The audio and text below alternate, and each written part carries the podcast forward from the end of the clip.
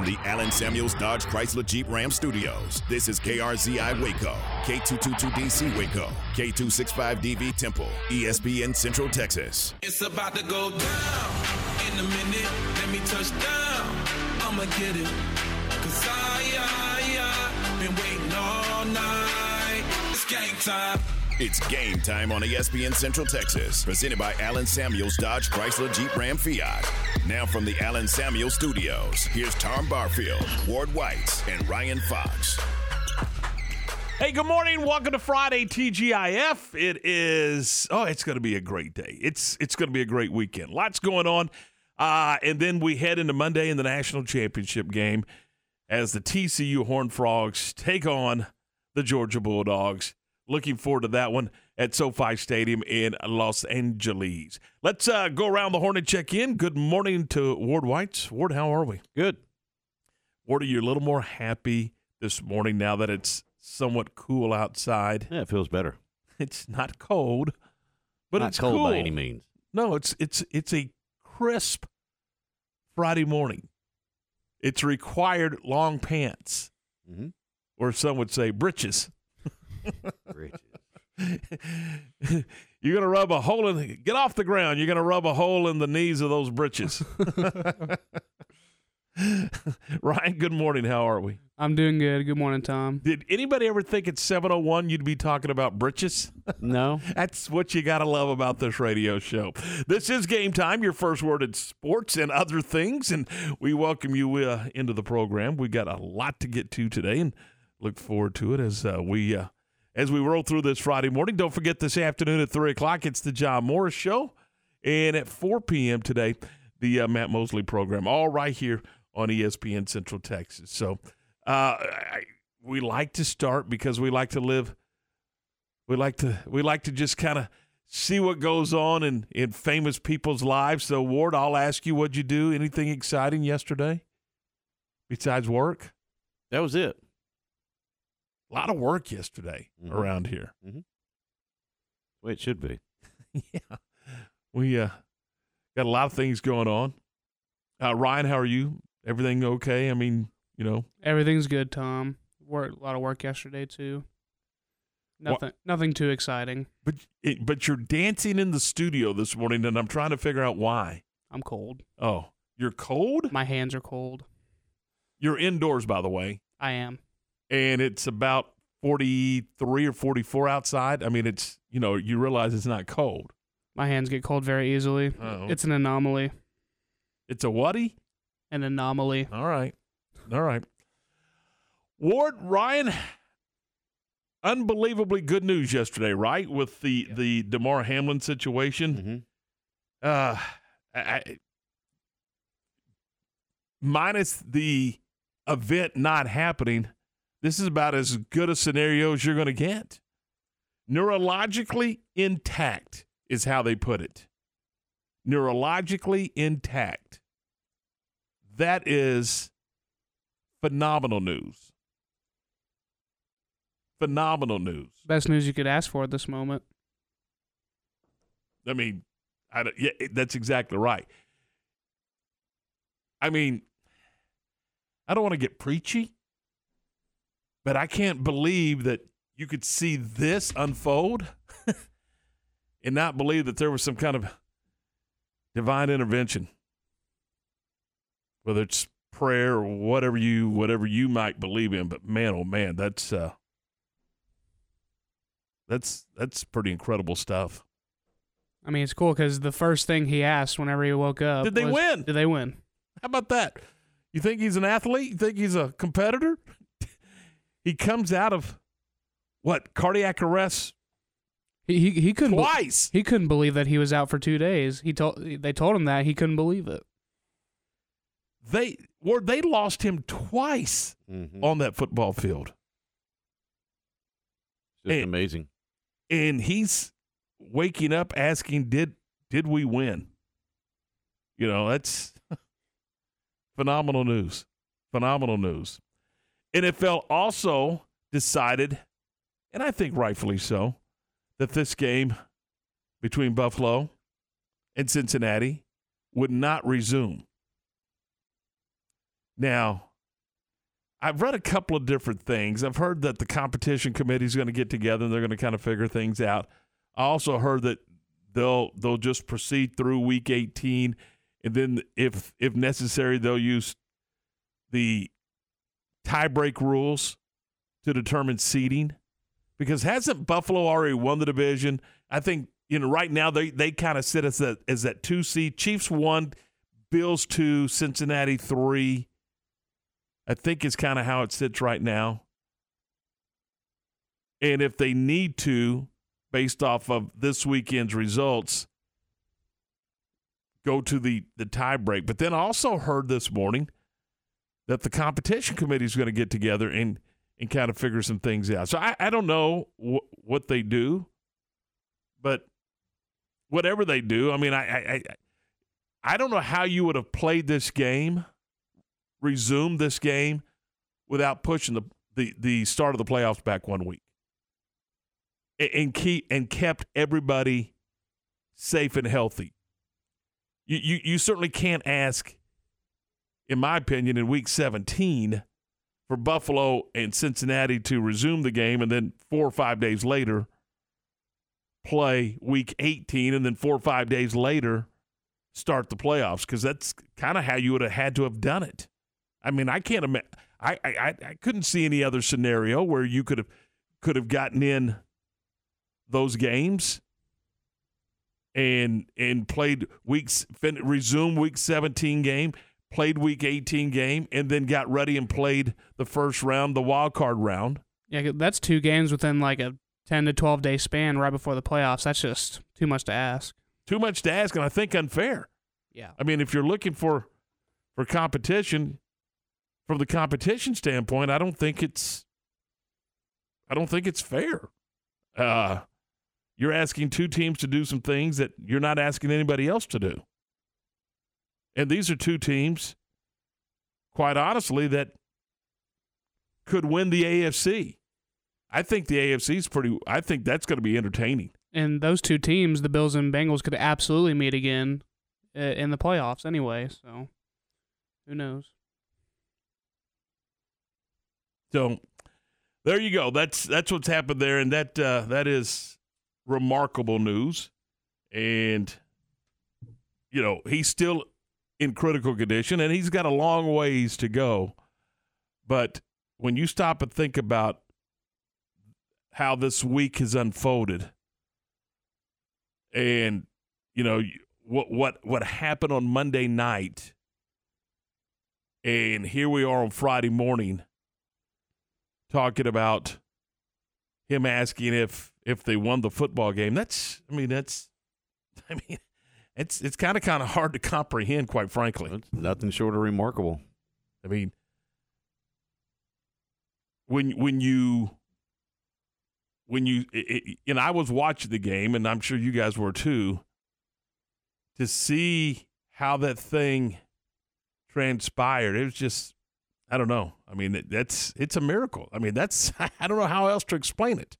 I'm not sure you can explain it now the medical attention that he received, the time, timeliness of the medical attention saved his life. But those people were put in place. They were, in my, it's my belief that they were there for a reason. It's my belief that everybody that that that worked on him and helped him was put there for a reason. They were put there for that that that reason. I mean, it it.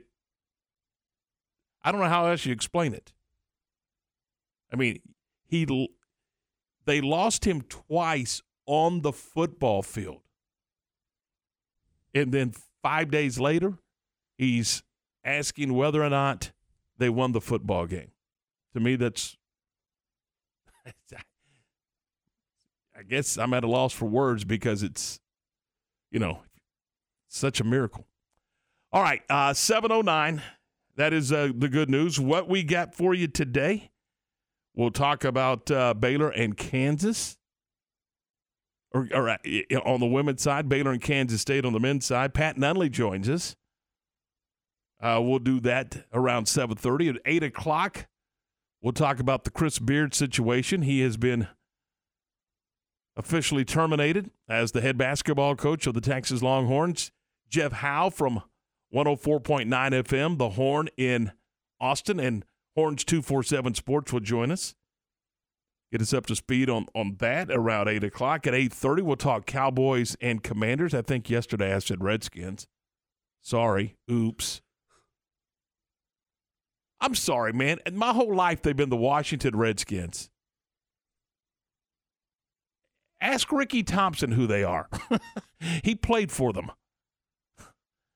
You know, okay, so you want them to be the commanders? They're the commanders. Good for you. But it was, there was, I just did. I called them the Redskins. I'm accustomed to calling them the Redskins. Aren't you? Yeah. I mean, our entire lives they've been the Washington Redskins. You know, that song Hail to the Redskins and you know, the RFK Stadium bouncing up and down, the bleachers and our you know, when they'd get rocking and rolling. I mean, those are the memories and Mark Moseley and John Riggins and you know, Joe Theismann and Sonny Jurgensen and you know, all, all those dudes.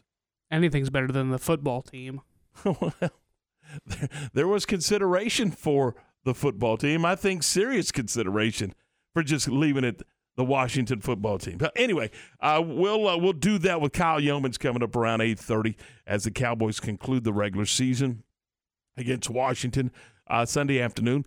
Three twenty five for the kick, two thirty for our broadcast right here on ESPN Central Texas. So that's what we got going for you, uh, and a whole lot of other. N- things to get to, and we're going to try to get to them all this morning as we kick off a brand new day. Don't forget you can join us on our CNC Collision Center text line, and that is 254 662 1660. 254 662 1660. And of course, uh, everything, if you miss anything on the program, anything on the John Moore show, anything on the Matt Mosley show, you can always go back to uh, centexsportsfan.com and catch it on the podcast. All right, uh, 7 Eleven. We're off and running on this Friday edition of the program next on ESPN Central Texas. This is Dallas Cowboys football 2022. Nothing that says on Christmas Eve you can't make third and six. Only heard here. Snap back, throws the ball deep to the middle. Season. Stop, spin, dances in. Sunday afternoon, it's your Cowboys and the Washington Commanders. Live from FedEx Field. On this Dallas Cowboys radio network station. It's the Cowboys at the Commanders Sunday afternoon at 2:30 on ESPN Central Texas. Hello, everyone. Brian Reese here, General Manager, Harley Davidson of Waco. I'd like to thank all of our loyal customers for an incredible 2022 and wish all of our ESPN Central Texas audience a very happy 2023. To say thank you, I'd like to invite you to come into my store, mention the ESPN Central Texas advertisement, and I will hook you up with an incredible opportunity on any brand new 2022 Harley Davidson motorcycle in stock. Again, ask for Brian Reese, and I will get your knees in the breeze. Okay, so what's the most important part about your house? No, it's not that bar or even the man cave. Think about it. The most important thing is your roof. It has to withstand all that Mother Nature can throw your way. So it makes sense to have the best. McAdams and Sons Roofing is your first choice when it comes to protecting your valuable asset. Experienced professionals using only the best materials. So for new construction, re-roofs, repairs, or remodels for composition and metal roofs, think McAdams and Sons Roofing first. And now McAdams and Sons Roofing are installing seamless gutters. They're insured and an A-plus rating on the BBB. McAdams and Sons Roofing will come out, take a look at your roof, and handle all the insurance process for you. Don't let any fly-by-night company look at your roof. Let a real professional you trust do the work for you. Put McAdams and Sons over 40 years of experience to go to work for you all over Central Texas. Check them out online at McAdamsRoofing.com or give them a call at 254 799 2949 because you don't want a kid with your house's lid. ESPN Central Texas is your flagship station for Baylor Athletics. Hey guys, it's Jana with Advanced House Leveling and We're probably Foundation not going to be able to do that last commercial on the air. No, I got in trouble. You are inappropriate. I didn't mean to. I know you're accidentally inappropriate. Well, it's, I was born this way. Yeah. Who's that girl that sings that? I have no idea. Okay, anyway. Y'all call us and remind me who sung that song, Born This Way. Born it. Anyway, why are we here? To tell people that we would be happy to come give them a free inspection for foundation repair. But it's cold. Yes. So I have to be happy in the cold? No, you don't have FixItJimmy.com. Just call us. She'll make me show up. I wear my polar bear suit. 254 235 4922. Does the thought of mice, rats, or other rodents taking up residence in your walls or attic make you feel uncomfortable? Once inside, these unwanted critters can cause thousands of dollars in damage to your home. The experts at 855 Bugs can identify points of entry and eliminate them. We use a variety of methods to keep rodents out. Be proactive, not reactive. Let 855 Bugs ensure your home is protected with a free inspection and comprehensive treatment plan. Visit 855bugs.com now to schedule your free inspection. Attention farmers and ranchers. You want that person to person service with someone you know and trust to get your animal supplies to you and take the worry out cost effectively. That's where Agritech Animal Health with Chad Spitzer and his staff are all about. People you know and trust with over 100 years of combined experience in the animal health industry. From the heart of Texas to the Red River, they are there to service you with that personal feel and products you know and trust. Stop by and see Ashley at their Marlin location or give them a call to set you up and keep your animals in the game at 254 883 5500. It's Agritech Animal Health. Game Time is brought to you by Allen Samuels Dodge Chrysler Jeep Ram, your friend in the car business.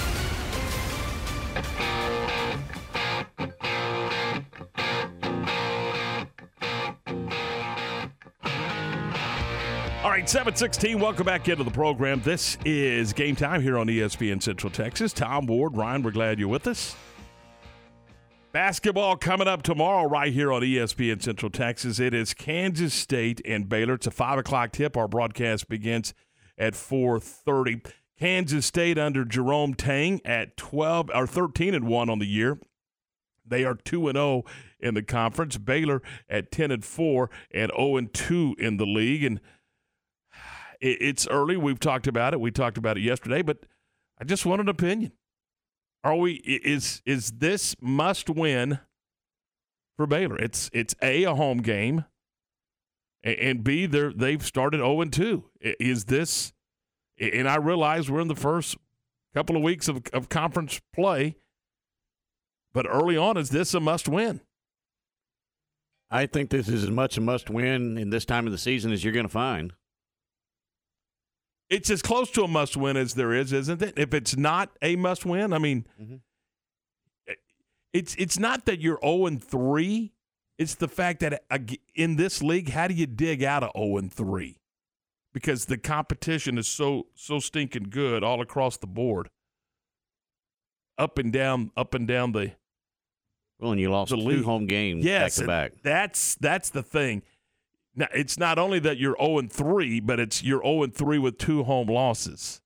And we and we keep preaching, hey, still a couple on the road, win your home games in this league. Well, you got you, in order to do that, you got to start winning your home games. I think Scott Drew said it the other day. We got to get one. We got to get one. And and I know, and don't you guys agree that it's going to be a kind of a weird vibe and a weird feel with Coach Tang and his guys coming in here. I mean, he's he's been on the other side of that of that uh, court for all these years, and you know that's that's there's relationships there, and and, and I mean it's beyond a work relationship. Those you know it's it's almost like brothers and and, and family and all. But at the end of the day, you gotta you gotta find a way to put that tuck that into the corner someplace and go play the Durham basketball game and go win the basketball game. I mean, you're kind of pushed into into a corner, I think, at, at 0 and 2. Yeah, you are. And and you're gonna you're gonna fall, you know, you're gonna fall behind. I mean, you, you look at the, and I know it's early, but sometimes it's not how many games you've won or lost, but how many teams you you've got to try to leapfrog to get to where you want to go. Mm-hmm.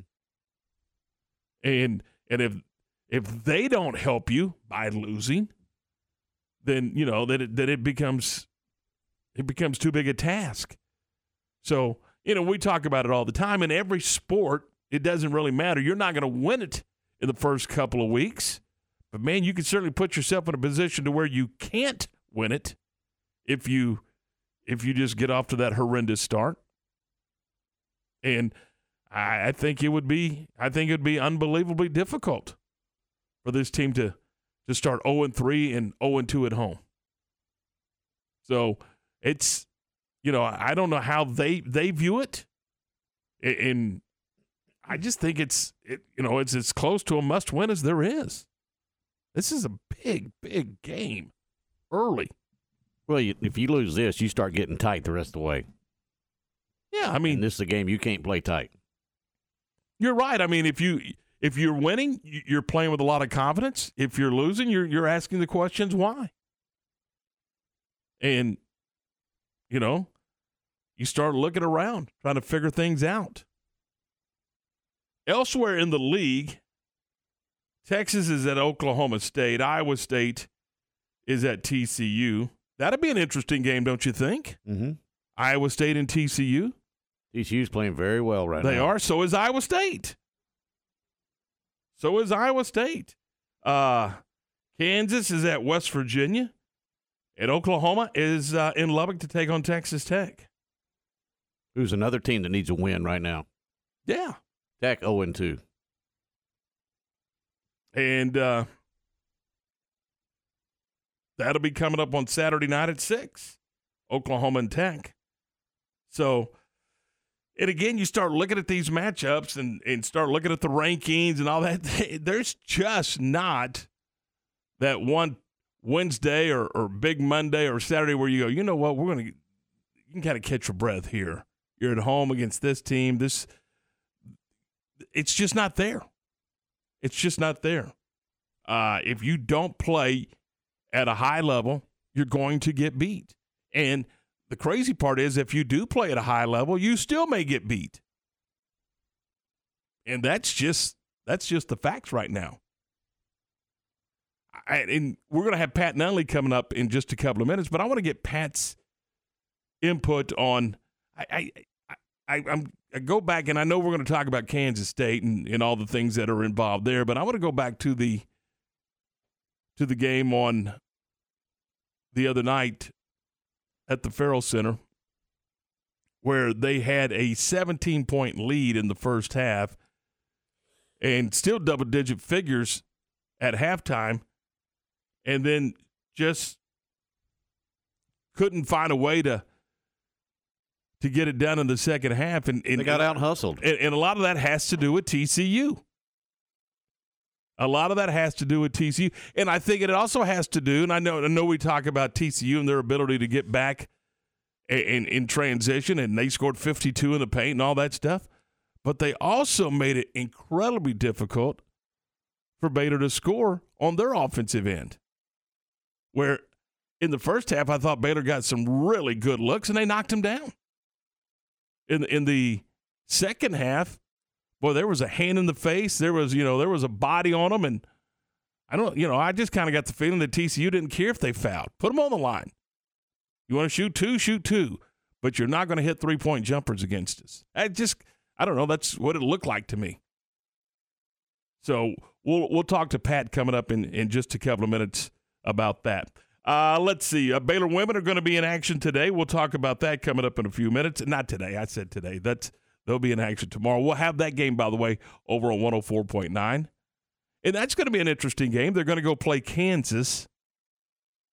And Kansas, guys, what are they? Uh, 12 and 1?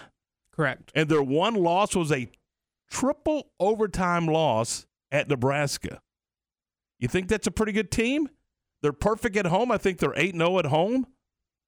And that's where the Baylor women go. But man, if you could find a way to win that one, that would give you a 3 0 starting conference and you would have you would have gone on the road and won two big road games in the conference. I mean, I don't think I, I just keep thinking back to the Oklahoma win and just how big a win that was uh, on the road early in this league race as they went into Norman and and uh, you know that was a team that was averaging nearly 90 points a game and the uh, Baylor women got it done. And every time Oklahoma made a run, Baylor women stopped that run. They found a way to to counter that run and they they got the win and they're uh, they're now off to the 2 and 0 start and they're headed to uh, to Lawrence tomorrow for a uh, for a matchup, and we'll have the game on 104.9 as they're playing about the same time the Baylor men are. So uh, we'll uh, we'll have Baylor women on 104.9 FM. But you know, look, if you can win that one and, and steal a game, and I, I say steal, but you know that's what we that's kind of how it's described. When when your home games, steal them on the road. But you would have taken your first two road games in conference play. That's a uh, that's a tremendous start. Set you up nice. It does. So we'll uh, we'll see how it all how it all unfolds tomorrow. We'll have those broadcasts right here on your flagship station for for Baylor athletics. Pat Nunley talks Baylor men's basketball. We do it next right here on ESPN Central Texas. Hey everyone, with today's Cowboys Report, I'm Christy Scales. Micah Parsons talks about going against Commanders rookie quarterback Sam Howell right after this. Todd thought it would be secure to jog in the cheetah savannah. Todd believed the big cat repellent he bought online was reliable. And now, Todd is trying to be faster than this cheetah that can run 80 miles per hour. But the good news is, Todd has AT&T 5G that is fast, reliable, and secure. And he learned the best thing to do is stop running and toss her the backpack with the beef stew. AT&T 5G. Fast, reliable, secure. It's not complicated. 5G requires compatible plan and device. 5G may not be available in your area. See att.com slash 5G for you for details. Becky Hammon on being the first woman to coach in the NBA. What if it's no big deal that I'm a woman? What if it's about striving for excellence and being the best me without the label? It's not about where others say you should be, it's about where you want to go. It's about a financial services company that focuses on your measures of success. Whether it's for your home or business, we offer personalized service and expert advice to help you achieve your unique goals. Visit swbc.com for financial services without the labels. Yesterday at the Star, former Cowboys DeMarcus Ware and Darren Woodson held a press conference. Both are finalists for the Pro Football Hall of Fame. So's linebacker Zach Thomas, and Chuck Howley is a finalist in the senior category. They'll find out next month if they get enough votes to wear a gold jacket. As for current players, Sunday's regular season finale at Washington has Micah Parsons in the defense facing rookie quarterback Sam Howell, who's making his regular season debut. Parsons says the fact that Howell hasn't played a snap means there are unknowns entering this game. Everyone got the same plays, but everybody plays different. Who knows who he has his relationship with, where his progression lies. You know, it's always harder. Kickoff Sunday is 325 Central. A Cowboy win plus an Eagles loss to the Giants means Dallas wins the division. That's today's Cowboys Report. I'm Christy Scales. Cowboy Report brought to you by Richard Carr Buick GMC Cadillac. Cars and trucks are arriving weekly. Highway 6 at the Imperial exit in Waco and at richardcarr.com. ESPN Central Texas is taking the morning show on the road. Come join ESPN Central Texas Game Time with Tom Barfield, Ward Whites, and Ryan Fox, and Stephanie from Sales as we'll broadcast live at 7 a.m. to 9 a.m. on Tuesday, January 10th at Fuzzy's Taco Shop in Hewitt. Fuzzy's Taco Shop in Hewitt will be opening at 7 a.m. every day starting Monday, January 9th. Stop in and say hello to Game Time and get a breakfast taco at half price. That's right, half price for the breakfast taco. Fuzzy's Taco Shop with Game Time in Hewitt, located at 1509 Hewitt Drive. In the five or so years that I've been servicing my cars here at Freddie Kish, I've been extremely pleased. I've been a customer of Freddie Kish for going on seven years. They just make it so convenient. And then on the other side, they just care. The guys in here are so friendly. They call me by name when I come in, and why would I want to change? I certainly wouldn't be giving any referrals to any other car servicing center in the area. I absolutely would not take my car anywhere else. It's the people and the professionalism, and uh, I wouldn't go anywhere else. ESPN Radio Sports Center.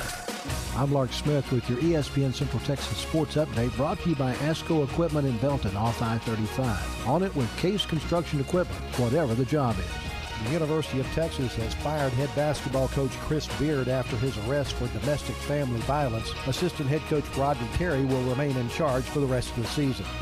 Buffalo Bills safety Damar Hamlin is awake and showing substantial improvement. The NFL has decided to cancel the game in which Hamlin was injured. NFL owners are to meet today to decide the seeding for the AFC postseason considering that cancellation. Both the Baylor men and women are in action tomorrow. The men host Kansas State for a 5 o'clock tip-off. You can hear the game on ESPN Central Texas. The women travel to Kansas for a 4 o'clock start, and you can hear that game on Star 1049 FM. Sports Center every 20 minutes, only on ESPN Central Texas. Your home for Baylor men's and women's basketball, ESPN Central Texas.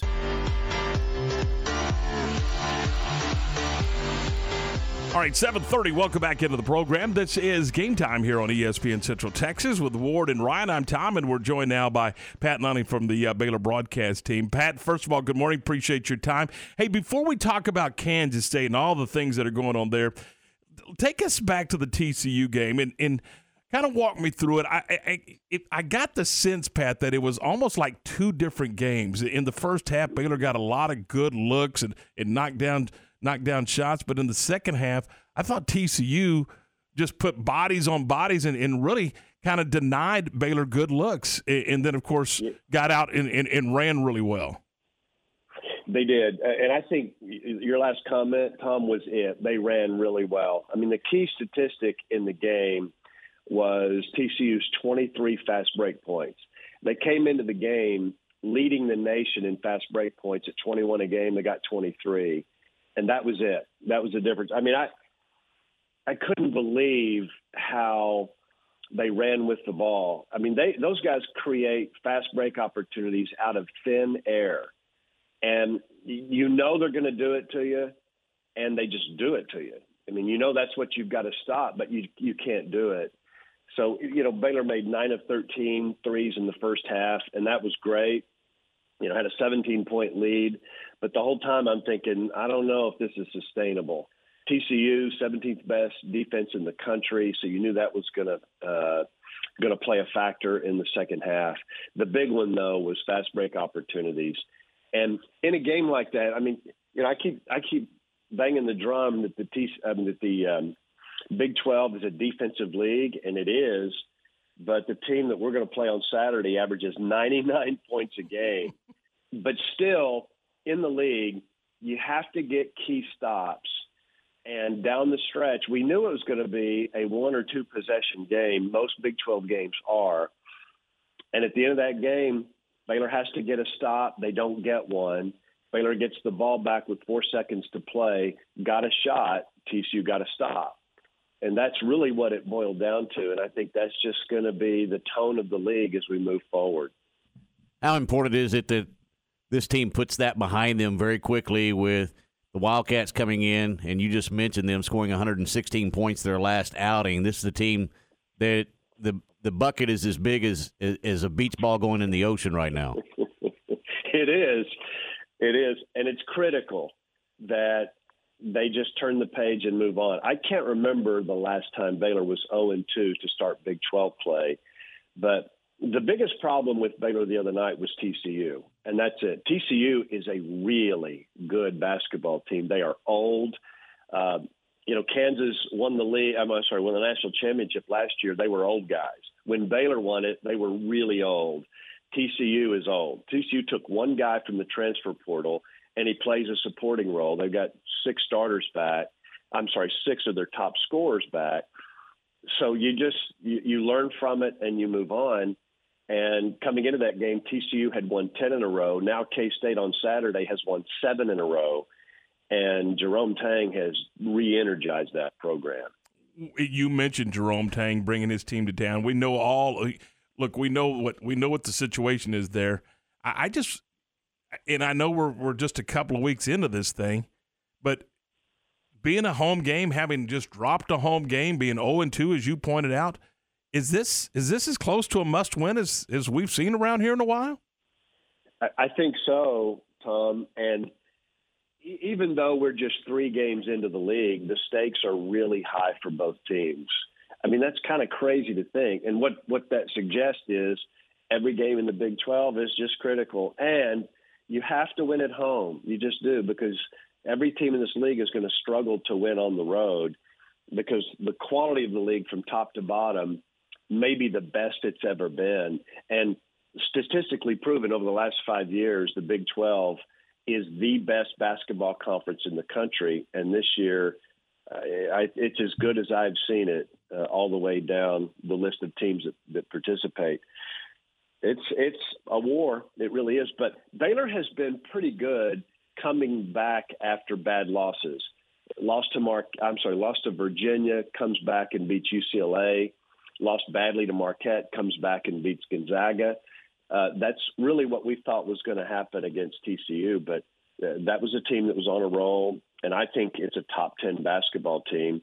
But you wake up and and the next game you play is against a team with a ton of momentum. They're now in the top 25, and Baylor since the national championship has had a target a target on its back, and Saturday will be no exception. You think maybe the number one objective going into this game may be transition basketball for the Bears? I think so. I mean that that game the other night uh, taught the Bears a lesson about that. You, you have to play transition defense, uh, and I think Kansas State will be uh, TCU on steroids. They're going to run. They're really going to try to score, and that's been their calling card. They had two guys combined for 64 against Texas.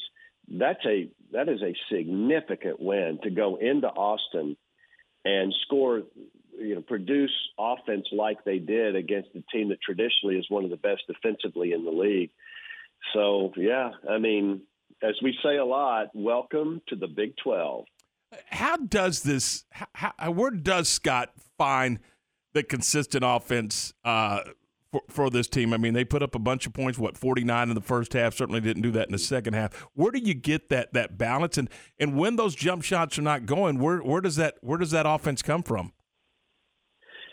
That's a good question. And Scott has said along the way, and I don't think he would change his tune today. Offense is really not the problem. I mean, this team can score. It scored, what was it, 88, 87 against TCU. It can score. Mm-hmm. The challenge is on the defensive end of the floor. A year ago, Baylor was 13th in the country in adjusted defensive efficiency, and now they're hovering at about 50 that that's a big drop, and that's just not Baylor basketball. So they've got to get that back, and it's it's not again holding teams to 60. That's just going to be difficult to do in the league. It is again getting key stops when you have to have them. That's what the championship teams in this league do, night in and night out.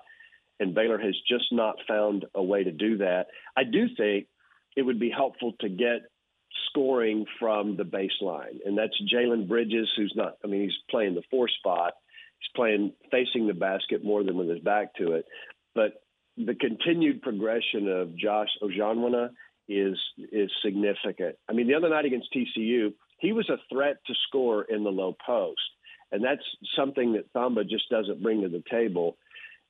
So if if the Bears can make him a threat make defenses really have to guard him in the low post, then that's going to add a nice wrinkle to the team offensively. He had 11 and 7 against TCU. He makes his free throws, and he was finally a threat to score. That'll be helpful. And Jalen Bridges, at some point, is going to start making shots. He made two or three threes the other night, which was good to see.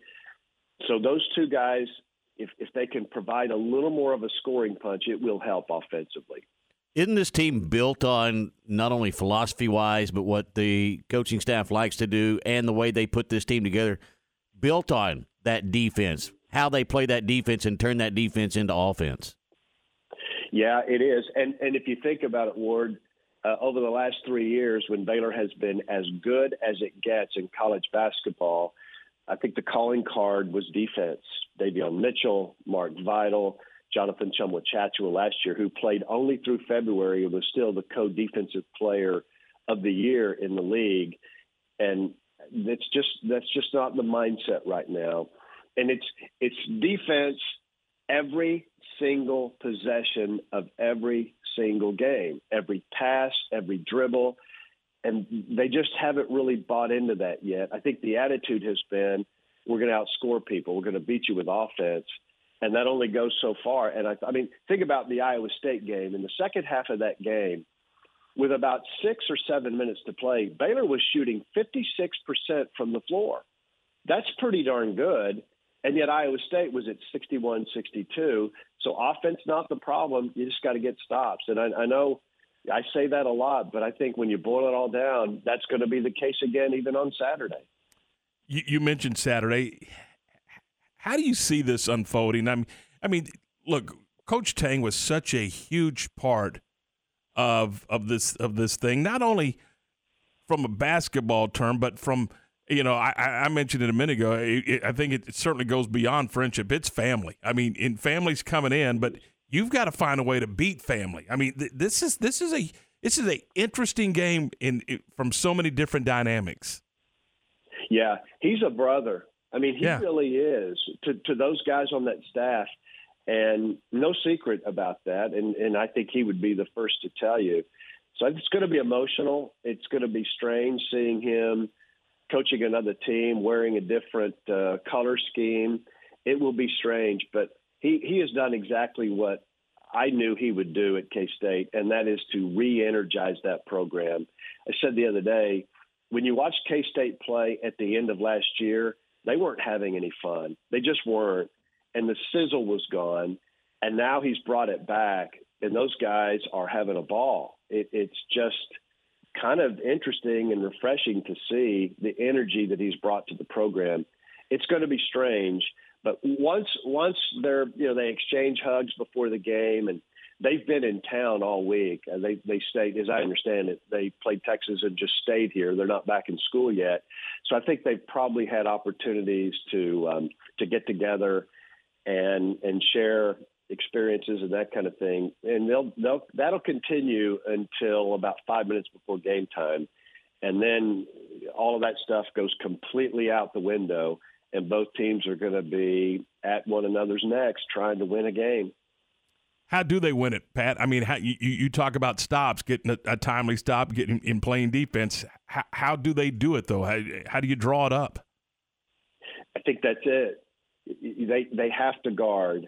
This is a team that can really score. They shoot a lot of shots. Again, 99 points a game, and they're averaging in Big 12 play 22 assists a game. And what that suggests is they've got chemistry, and they have a rhythm to their offense. They look to score very quickly, and they can. It goes back to how do you how do you put a bit in the mouth of that offense? I don't think you're going to keep them from scoring completely, but you, you got it again. You, you just have to get key stops, and what you also want is for every shot that Kansas State takes in that game to be a difficult shot, whether it's a two or a three. It needs to be closely guarded, and that is is the ticket I think to success. That game may end in the 80s, as the TCU game did, but at the end of the ball game, it's who's going to get uh, key stops when they have to get them. Again, back to TCU. Frogs got one, Baylor didn't, and Frogs win by one. Does does your offensive tempo dictate how how your defensive tempo is? I mean, do they slow down a little bit to, to try to slow down Kansas State? How do you go about it offensively? I think so. Uh, you know, this team has, I think, at times relied excessively on the three point shot. And, and really, what I mean by this is a three point shooting team, and they'll continue to be that, and they should because they do it really well. But those threes need to come from the inside out, not the outside in. We talk a lot in our broadcast, and we're echoing the comments of, of Scott Drew. You got to have paint touches with the ball. You have to attack the rim. That doesn't mean you're scoring at the rim, but when the ball's in the lane and then the ball goes to the perimeter on a kick out three, that's what they want. That's what they're trying to create. And they'll just continue to do that, maybe a little more deliberate in their possessions. But the idea is get it in the lane, kick it out. That's where the threes are going to come from. Maybe get a little little scoring punch from other places. That's how they win, and that's how they're going to continue to win. But they're going to maybe they control the pace some, but uh, and, and Baylor has done that in the past against teams like Kansas. Tried to do that against Iowa State. Just slow it down a little bit. But it, even as I say it, it sounds weird to say that Baylor's going to be a little more deliberate offensively because that just has not been their mantra for the last few years. Pat, thanks. I know you're busy. I know you got to get to a meeting. I appreciate your time as always. Look forward to the game tomorrow. Yeah, happy New Year, everybody. Thank you, and happy New Year to you and yours. Saturday. We'll see Okay, you. guys. Thank you. That's Pat Nunley. He, uh, and I'll tell you this, and I, I don't say this a lot, but I encourage you if if you're not at the game Saturday, to and you're going to watch it on television, take your headset to the game. exactly. I was going to tell you. Turn if you're watching it at home on television, turn down the sound and turn the radio up. You will be thoroughly, thoroughly entertained with our broadcast team of, of John Morris and Pat Nunley. It is that basketball broadcast is phenomenal, phenomenal. The you know he talks about chemistry. Well, the chemistry that these two guys have got is unbelievable. It is it's you know it is, and I know we're bragging, but you know what? It, it's I don't know that it's bragging when it's the truth. Uh, these guys are phenomenal on the broadcast. They give you they give you a perspective that you just don't get. It's good stuff, man. It is good stuff. John and Pat on the call, and we'll have it right here on ESPN Central Texas coming up on Saturday afternoon. 4.30 for the pregame, 5 o'clock for the tip. Uh, as we mentioned, Baylor women coming up tomorrow on the road. They're in Lawrence. Derek and Sophia with that one. We'll talk more about that one coming up next right here on ESPN Central Texas. We are presented by Allen Samuels, Dodge Chrysler Jeep Ram Fiat. Oh, by the way, from our CNC Collision Center text line from the 254. Uh, pretty crazy to think that 15 years ago, how mediocre the Big 12 was in basketball. Now, how competitive it is. The worst team could win any conference.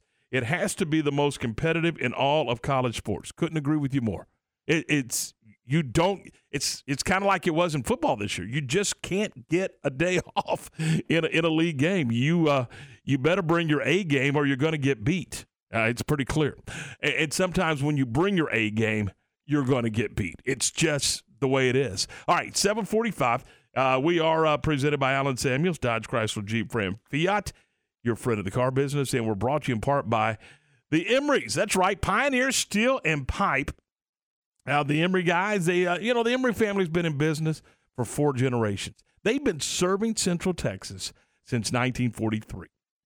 And you're invited to drop by, check out, and tour the new location at 2003 South Loop 340, Highway 6 next to Busby's Feed. It's a, it's a new store, but it's the same great customer service and terrific low prices that customers expect. When, when I when I'm driving out on a loop, I just like to glance over there and just see how far back it goes. I mean, this is an unbelievable facility that uh, that the Pioneer boys have put together. Uh, it, it, really, really is, and it's to serve you. There's no question about it. Tradition and experience serves you at Pioneer Steel and Pipe. They're Central Texas's largest structural steel, pipe, and metal building components distributor. Uh, with uh, high quality and reliability. That's what Pioneer Steel and Pipe is all about. They uh, they have uh, structural steel and pipe sheets, a sheet and expanded metal, culverts and gates, uh, high uh, uh, H braces and fence posts and purlin and tubing and beams and well, you, you get the picture. They got it all going on, and they've got over two thousand items in their um, in their showroom for you do-it-yourselfers. It's Pioneer Steel and Pipe. They're open Monday through Friday from seven thirty until five, Saturday eight until noon, and you can check them out twenty four seven at pioneerboys.com. Scott Drew and the Bears all season long here on ESPN Central Texas. The Baylor men home Saturday hosting Jerome Tang and the Kansas State Wildcats. 4:30 for the countdown to tip-off. 5 p.m. tip-off Saturday. Baylor Bear basketball with Pat Nunley and the voice of the Bears, John Morris. Right here on the flagship station for Baylor basketball, ESPN Central Texas.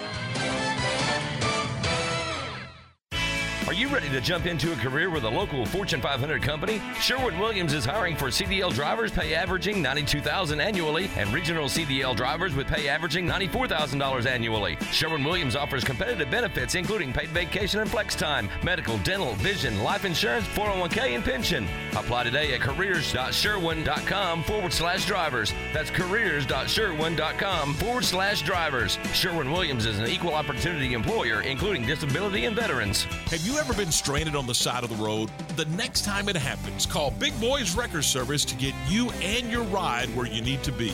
You can count on Big Boys Wrecker Service to help you with roadside assistance, such as when your vehicle won't start, you've locked yourself out of your vehicle, or when you're stuck in the mud. No job is too big or too small. They do it all. Family owned and operated since 1984. Big Boys Wrecker Service. Call 254 662 3031. And remember, slow down or move over.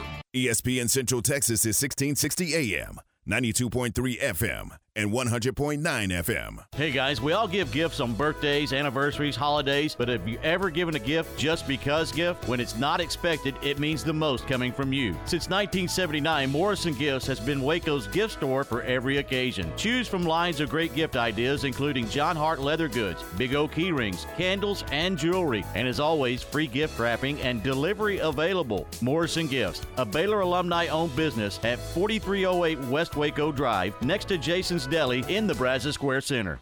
Looking for that hard to find whatchamacallit or doodad to finish your do it yourself project? You'll find it at Pioneer Steel and Pipe. Over 2,000 items are included in their huge showroom, including all the steel products you need, such as bolts, nuts, and washers. Plus, you will enjoy the one on one customer service that Pioneer Steel and Pipe has featured since opening their doors in 1943. Pioneer Steel and Pipe, 2003 South Loop 340 next to Busby Feed in Waco, and at pioneerboys.com.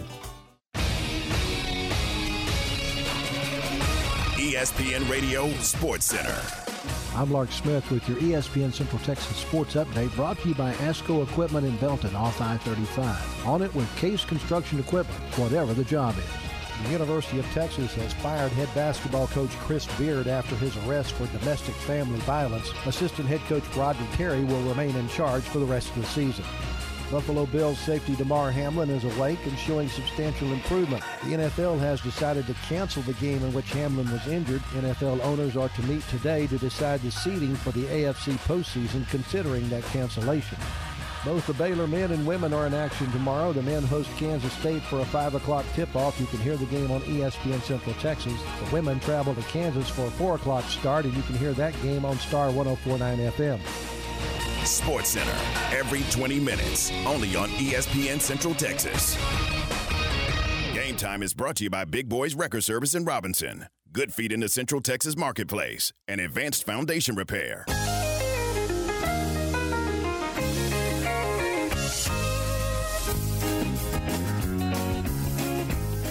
All right, 751. This is game time on ESPN Central Texas. Tom Ward, Ryan, we're glad you're with us. We uh, we're talking earlier at the top of the show about Baylor women. They're on the road today. Uh, well, I'm sure they're on the road today, but they play tomorrow uh, in Lawrence uh, at uh, Allen Fieldhouse against Kansas, and that's look uh, we we. It's interesting. We talk Kansas basketball. Normally, when you talk Kansas basketball, you talk about you talk about just how good the men's basketball team is. Well, they are. but I'm going to tell you something. So are the women. The women, as we mentioned, they're off to a 12 and 1 start. They're 8 and 0 at home. Their one loss was on the road in Lincoln, and it was in triple overtime. This is a good basketball team. Uh, Baylor is coming off a huge road win over Oklahoma. Good starting conference play and an opportunity to move to 3 and 0 if they could find a way to to beat KU on the road and and start 3 and 0 in conference play and take 2 out of 3 on the road. That would be that would be huge for for this Baylor women's basketball team. And Nicki Collen met with the media yesterday, and she talked about the matchup with KU. Yeah, they're just they're so different. You know how they play is different. Personnel is different. Your worries are totally different. Um, not any less or more significant um, because you know you worry about Oklahoma's pace and ability to shoot the three. Um, you know we got out rebounded by OU, and we're getting ready to play a team that ranks seventh in the nation in rebounding. Um, you know, and, and Jackson, you know, seems to, to go get almost 20 every game. And so, um, you know, their length, um, you know, Kersgieter and, and has been so good. Franklin's been unbelievable. You know, last year we didn't guard her from the arc, and now, even though she's not high volume, is shooting 45% from three. And so, um, I think the thing about them is is their system is totally different um, than OU's. I, I, would say what he does, Brandon, is way more similar to what we do. Um, he's just got different pieces and, and can play through um, the low post a little more than, than we can uh, with Jackson. And, and quite frankly, I'm not gonna I'm not gonna butcher her name, um, but they're they're Greek power forward that always seems to have a really really good game against us. Um, but uh, you know, I mean, I, I just it's it's the rebounding, it's the paint touches for them that that are going to be a, a, big challenge, you know. And they, you know, they're they're 13 and one, and that game they lost in double overtime on the road, so they're really confident. This uh, we we talked about the Baylor men maybe in a must-win situation. The, the women totally are not. But if you could find a way to steal this this game here on the road to, and grab your first two road games and put them in the win column, you you may look back at the end of the year and look at this week and go, you know what? Add Oklahoma, add Kansas, both W's, pretty big week uh, as far as Baylor women's basketball is concerned. And it's two more wins against two top twenty-five teams. So I mean, that's resume builder. That's a resume that builder. Right now, they're two and three against top twenty-five. Kansas uh, is one one and zero, oh, and then Iowa State, who's right ahead of them at one and two. So this would be another big chalk on that resume, the RPI for the Lady Bears, if they can get that win, especially on the road at Kansas. Yeah, so that that'll be big time, and it's coming your way at three thirty tomorrow afternoon uh, over on 104.9 FM and uh, we'll have it for you with uh, Derek and Sophia. 104.9 FM, 3.30 pregame, 4 o'clock tip from Allen Fieldhouse. Should be fun. Look forward to it. Uh, big afternoon of basketball with both the uh, Baylor women and Baylor men in action tomorrow afternoon in Big 12 play. All right, uh, 756. We're uh, about four minutes away from 8 o'clock. Coming up at 8, we'll switch gears and we'll talk uh, Longhorn basketball as they have – uh, decided to move on officially away from Chris Beard. Uh, and uh, Chris Del Conte, the AD, made that made that announcement and that decision yesterday. We'll talk with Jeff Howe from Horns two four seven Sports and 104.9 the Horn FM uh, out of Austin. We'll talk to him about that and where Texas goes, what's uh, what's ahead for the remainder of the season, and all of those questions we'll have coming up in just a couple of minutes. But first, we welcome in the voice of the Bears, John Morris. He's got today's Friday edition of the Baylor Sports Beat. It's time now for the Baylor Sports Beat. Here's the voice of the Bears, John Morris. It's time for check of Baylor Athletics on the Friday. Baylor Sports Beat. Coming up, Baylor women's basketball has a top 25 showdown on the road at Kansas. Plus, the Baylor men hosting Jerome Tang and the K State Wildcats tomorrow in the Ferrell Center. Details straight ahead on today's Baylor Sports Beat. Shop the great selection of new cars and trucks at Allen Samuels in Waco. Save big during the Big Finish sales event on new 2022 Ram 1500 Lone Star trucks with total values of up to $7,250 and no payments for 90 days. First responders get 500 in bonus cash. Come see why Ram continues to win awards every year. If we don't have what you want in stock, we'll custom build the truck of your dreams and order it today. Hurry in for some of the best deals of the year on Ram trucks at Allen Samuels in Waco. Oh, her first word. Mama. Then, before I knew it. Mom! Soccer practice, art club, driver's ed, dating, graduation, five years of college. Mom, this is Ted. Wedding bells, and suddenly. Life fast forwards. Keep up with Texas Farm Bureau insurance and protection that changes with your auto, home, and life needs. It's the right coverage for any moment because moments worth covering are never accidents. Get a free review of your current policy. Call 877 Farm Bureau. Discounts may vary by situation. Now, for a look at what's happening this weekend in Baylor athletics. Here again is John Morris. And welcome back. It is a top 25 Big 12 women's basketball showdown in Lawrence, Kansas tomorrow. 23rd ranked Baylor taking on number 21 Kansas. On the air at 3:30 tomorrow, 4 p.m. tip-off on 104.9 FM, television on Big 12 Now on ESPN Plus. Related to Baylor women's basketball, Dre Edwards, the Kentucky transfer, made it public yesterday that she will most likely not play for Baylor this year. The waiver from her previous school has not been granted. But that news met with a very positive attitude by Dre Edwards. That announcement met with a very positive attitude from Dre Edwards, who appreciates the growth during her time at Baylor. Um, it's honestly been amazing.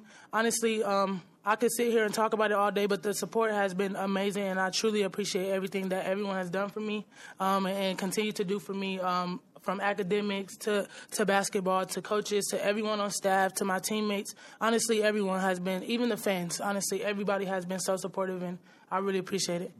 I think for me, I'm just super proud um, of what she's accomplished since she's since she's been here. Um, she's been a leader. Um, she's obviously a great basketball player, but above and beyond that, she's been a great teammate. Um, what she's done in the classroom shows what she's capable of. You know, to, to take as many credits she did this summer and this fall, to take 18 credits this fall, and to get a 3 6 just in the fall semester while while rushing a sorority. I don't even know what that means because I never did it, but I've heard it's it's a lot of work. And so, you know, when I think about everything that, that she's done, I would just love to see her be rewarded because she's a kid that loves the game. She doesn't cheat the game. Coach Nicki Collen, preceded by Dre Edwards, again, most likely will not play in a Baylor uniform this year. And the Baylor men back in action tomorrow, hosting the white hot Kansas State Wildcats on the air at 4:30. Tip off at five in the Ferrell Center for the return to the Ferrell Center of Coach Jerome Tang. The broadcast right here on ESPN Central Texas Television on Big 12 Now on ESPN Plus. And that's today's Baylor Sports Beat. Talk to you tomorrow from the Ferrell Center and have more Monday. I'm John Morris. From the Allen Samuels Dodge Chrysler Jeep Ram Studios, this is KRZI Waco, K222DC Waco, K265DV Temple, ESPN Central Texas. All right, it's 8 o'clock. Welcome into hour two of the program. This is Game Time with Tom, Ward, Ryan. We're glad you're with us. We're presented by Allen Samuels, Dodge Chrysler Jeep Ram Fiat, your friend in the car business. Let's welcome into the program from 104.9 FM, the Horn Radio in Austin, and, and Horns 247 Sports, Jeff Howe. Jeff, good morning. Appreciate your time. W- what changed for uh, Chris Del Conte to make that decision yesterday? I think Tom, it was just the the body of work. I just think the I think the four cause part to to me that was the big thing in this is doing your due diligence uh, and, and kind of seeing uh, where things are headed. To me, uh, I think if Texas did that investigation, I mean, I, I heard from the outset, Tom, we did it Horns 24 7, we heard that, uh, you know, Texas was going to give Chris Beard a chance to kind of get his ducks in a row, present a case. And I think as things, as time went on, as Texas kind of dug into it themselves, uh, I just don't think they like what they heard. And, uh, you know, you boil it down to it's in the contract. If he was arrested for a felony, charged with a felony, uh, that was grounds for termination. And uh, I think at the end of the day, uh, from Chris Del Conte all the way up to you know, Jay the president, Kevin Eltife, the, the chairman of the board of regents, those, those are the three guys that were in lockstep hiring Chris Beard. Uh, I think at the end of the day for them, uh, it was just, uh, as the statement said yesterday, just conduct unbecoming uh, of a head coach of a major sport at Texas, and, and they severed ties. So uh, I just think, like I said, Tom, at the end of the day, I think at the end of uh, Texas kind of doing their due diligence on this thing, I just think they got to a point where they realized uh, they just could not go forward with Chris Beard as their head men's basketball coach. So what's next for the Longhorn basketball program? Well, for right now, Ward, uh, you know, I think they're I, you can look at this a couple of different ways. You can look at it from the side: do they have some adversity, which certainly they they've dealt with that for the last few weeks. But part of me wonders, you know, they've got a veteran team, uh, a lot of guys that have played a lot of college basketball, and yes, these are guys that you know trusted Chris Beard basically with their their basketball futures, uh, and you know guys like Marcus Carr and Timmy Allen that could have pursued professional opportunities, whether that was the, the G League or overseas or, or whatever uh, guys that put off getting paid to do this professionally for a year because they trusted Chris Beard. Uh, you can look at it from that side of the coin. I, I think because they're a veteran team, uh, because uh, the, the togetherness of this group, watching this group together, you get a sense that they genuinely care about each other. I do wonder if you know this maybe brings them closer together. Uh, if maybe this is a, a little bit of, of closure or just at least eliminates the uncertainty uh, you know, this is definitely going to be the last run for this group. So in the immediate future, I think they're in good hands with Rodney Terry. Uh, he and, and Bob Donewald Jr. Have, have been filling up scouting reports, and, and they were pretty heavily involved in scouting and, and game day management and things of that nature. So I think in the immediate future, they're fine. As far as the long term future, uh, this allows Chris Del Conte and the powers that be to get started uh, on the search for the next head coach, and I'm sure that's that's where we're going next. But uh, you know, I think Ward, it, it's tough enough to win in the Big 12 as it is. So if this is a thing that kind of galvanizes this team, uh, you know, Texas Texas has the tools to be right there in the thick of it. You know, as we get into late February, early March. You bring up an interesting point uh, with all all the things that have transpired, all the things that have gone on. It would have been easy for this basketball team to kind of implode, but they've done anything but, haven't they? Yeah, Tom, you know, they went to Norman and, and got a win. And, and anytime you win on the road in this league, it's a good win. I mean, it's you know, you you guys follow it as closely as I do. There's not a bad team in this league. I mean, I don't think all ten teams are going to make the NCAA tournament, but there are ten there, there are ten of ten teams in this league that are NCAA tournament quality teams. So any win you get in this league, especially on the road, is a good thing. Uh, you know, they they did have that that tough game uh, the day that Chris Beard was arrested. That all of this stuff happened. Uh, you know, they end up beating Rice that day. They they go to, to Dallas and get a neutral site win over Stanford. He said they won the conference opener against Oklahoma. And obviously, had a tough night and a, a pretty putrid night defensively against Kansas State the other night. But uh, you know they've got a game. They're going to Stillwater uh, tomorrow for an 11 o'clock game. So um, yeah, they, they've played. They've been competitive. Tom and going back to something I mentioned a minute ago, they're older guys. They're veteran guys have played their best basketball of the season these last five games. You know, Marcus Carr is on a tear. He's been Big 12 Player of the Week two the last three weeks. Uh, Timmy Allen's played his best basketball. Uh, Tyrese Hunter got on track against Kansas State with 29 points. Uh, Jabari Rice has been maybe their most consistent player coming off the bench. Like I said, they they've got the tools to still be competitive in this league, and I do wonder if if the events that unfolded yesterday, if it at least brought this group uh, a, a certain amount of closure that now they can move on, knowing they're not going to have Chris Beard back uh, there's a really high respect level for Rodney Terry, and now they can just proceed as it is through through a really tough Big Twelve.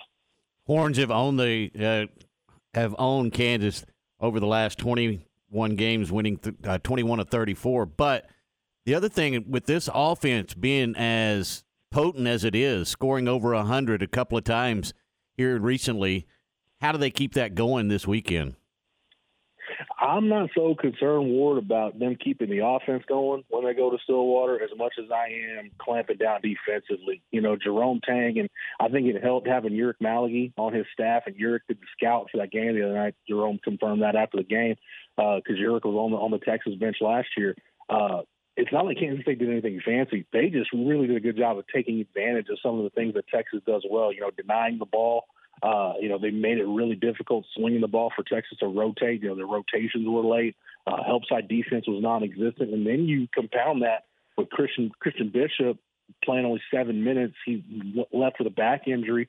Uh, they basically had no interior post presence. So uh, it was a combination of a lot of things. And then look, you know, as good as the teams are in this league, very rarely are you going to run up against a team that shoots 60% from the field like K State did the other night. So it was a combination of kind of Texas' own undoing with K State shooting the ball so well that led to.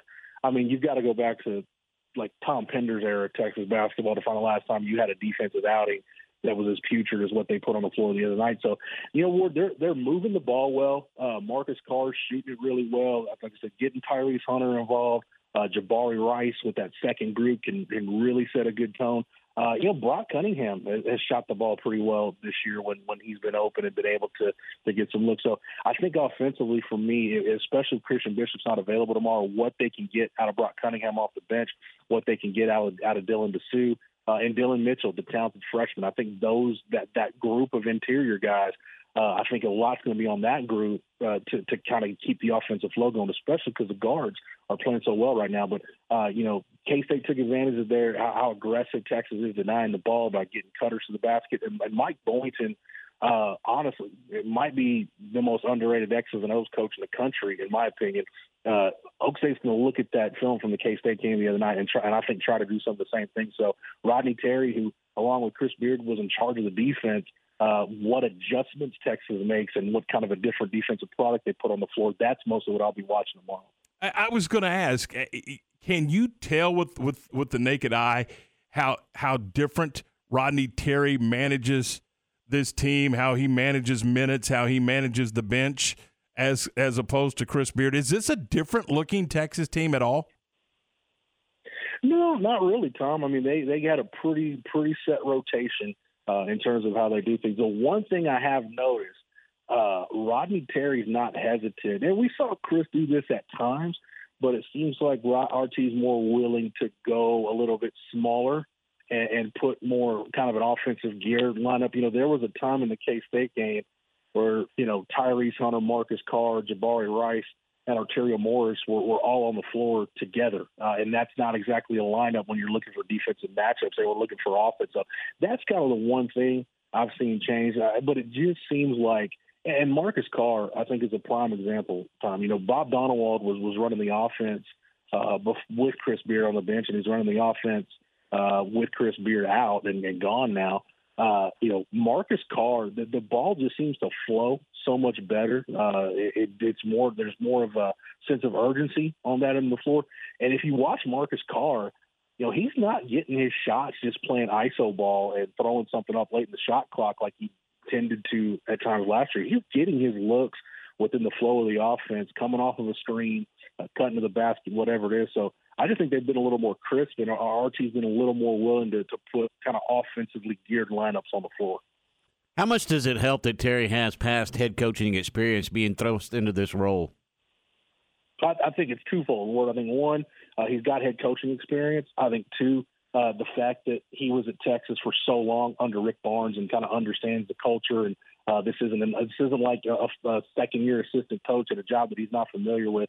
Uh, you know, RT was with Rick during the Final Four year, went to a couple of Elite Eight, so you know he knows his way around the program. So I, I think that helps. And then the fact that uh, you know of the assistant coaches, he's your best recruiter. He's the reason why a lot of these guys came to Texas. So I, I do think the head coaching experience helps, but I think just being kind of the people person that he is, uh, and the respect factor that's already that was already built early on with some of these guys through the recruiting process, uh, that's helped them tenfold. And, and to honestly, Tom, to your point, I, I think that's a big reason why they haven't imploded, why they've stayed afloat throughout this deal is just that respect factor that a lot of guys have for our team.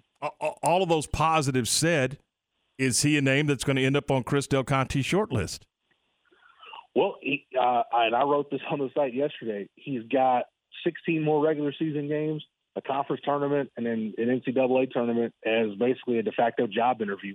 Uh, and if you know, we have we've seen situations like this before. You know, they're few and far between. But the one that popped into my mind, you know, granted it's an apples to pomegranates comparison, but you go back to Michigan in, in 1989 with Steve Fisher uh, taking over right before the postseason for Bill Frieder. They go on to win a national championship, and we know Texas has the pieces in place to be able to go do that. To have a team that's got a chance not only to get to get to Houston, uh, but to win the whole thing. So, uh, you know, a key thing for me, Tom, as you look forward, if Texas hasn't made the second weekend of the NCAA tournament since 2008, if they get to that second weekend, and not even necessarily get to a Final Four, but if they put themselves in a position where they're in the Elite Eight and, have a chance to, to knock on the door to get to Houston, uh, I think at that point you've got to seriously consider RT because you know you've got two signees, uh, and not that this is all it's about, but you got two signees in, in Ron Holland and AJ Johnson, two of the best prep players in the country. But I think if Rodney Terry is the head coach of Texas, I think that might be your best chance. excuse me to to retain those guys, unless you can go get an Eric Musselman or some other guys that are going to be on the short list. But absolutely, Rodney Terry's got a chance to, to get himself in the mix. I think I know the answer, but I'm going to ask this anyway. What uh, what are you guys working on for Horns two four seven Sports? well, I filled out the uh, you know with the help of the rest of the staff, filled out the the coaching hot board last night. I, I think, and, and I kind of mentioned this in there. Uh, I think this search of Chris Del Conte has his druthers. Uh, Eric Musselman is going to be target number one, and I go into you know the contract buyout and why it's manageable for Texas. He's got a really good situation in Fayetteville. And by all accounts, he loves it in Fayetteville. Uh, but I think, you know, he had Chris Beard turned the job down. I think that's where Chris Del Conte was going next in the coaching search last time around. So uh, we get into some Eric Musselman stuff. Uh, our national basketball guys have been great. Eric Bossi had a, a roll of candidates that he felt like Texas should pursue. Uh, plenty of basketball content. Chip Brown takes you through the ins and outs of the side from the university standpoint, from Chris Beard's standpoint, uh, all the open records that we had come through yesterday. So all of that stuff is on the site. And we got a little bit of recruiting fixed into. You know, Jelani McDonald out of Connally is going to make his decision tomorrow at the All American Bowl down in San Antonio. He's down to Texas, TCU, and Oklahoma State. We get into that recruitment, and uh, things continue to look good for Texas on that front. So a lot of basketball, football recruiting. You know, football never ends. So a little smorgasbord right now on the site. Jeff, as always, it's a pleasure, man. I know you got to you got to get going. You got a radio show to prep for, and uh, we appreciate your time as always this morning. Yeah, no problem, Tom. Anytime. You have a great day. That's Jeff Howe from Horns two four seven Sports and one hundred oh four point nine Horn FM in Austin with the the ins and outs. Or Ryan, we have not heard the the last of this. Uh, I, I don't believe. I, I, you know, with what I read yesterday, uh, as far as the response from Chris Beard's people, his attorney. I, I just I don't believe we've heard the the last of, of this situation with with Texas basketball.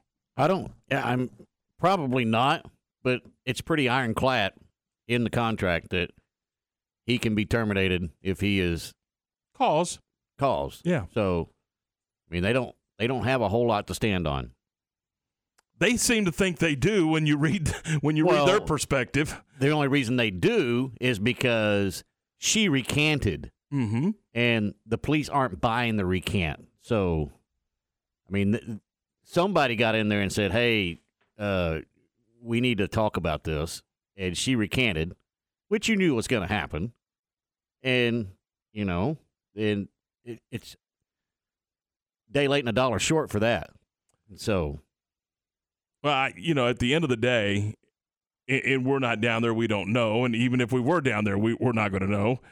But you got to feel like that that they did their due diligence before coming to this this decision. That's the first question I asked. What changed? And you know, obviously, uh, internally, that information is not going to be out there. But uh, clearly, they, they felt like they had enough in their internal investigation to say this this thing's not he he can't turn the corner here and get this thing corrected. We've got to go on and or move it's another been a way. situation he's got underneath somebody's skin before. That c- could be. I, I just believe that they they gathered enough information to say that you know there's no way that he could he could fix it, and and, and it's not going to get fixed, and it's time to move on in a different direction. That's what they did.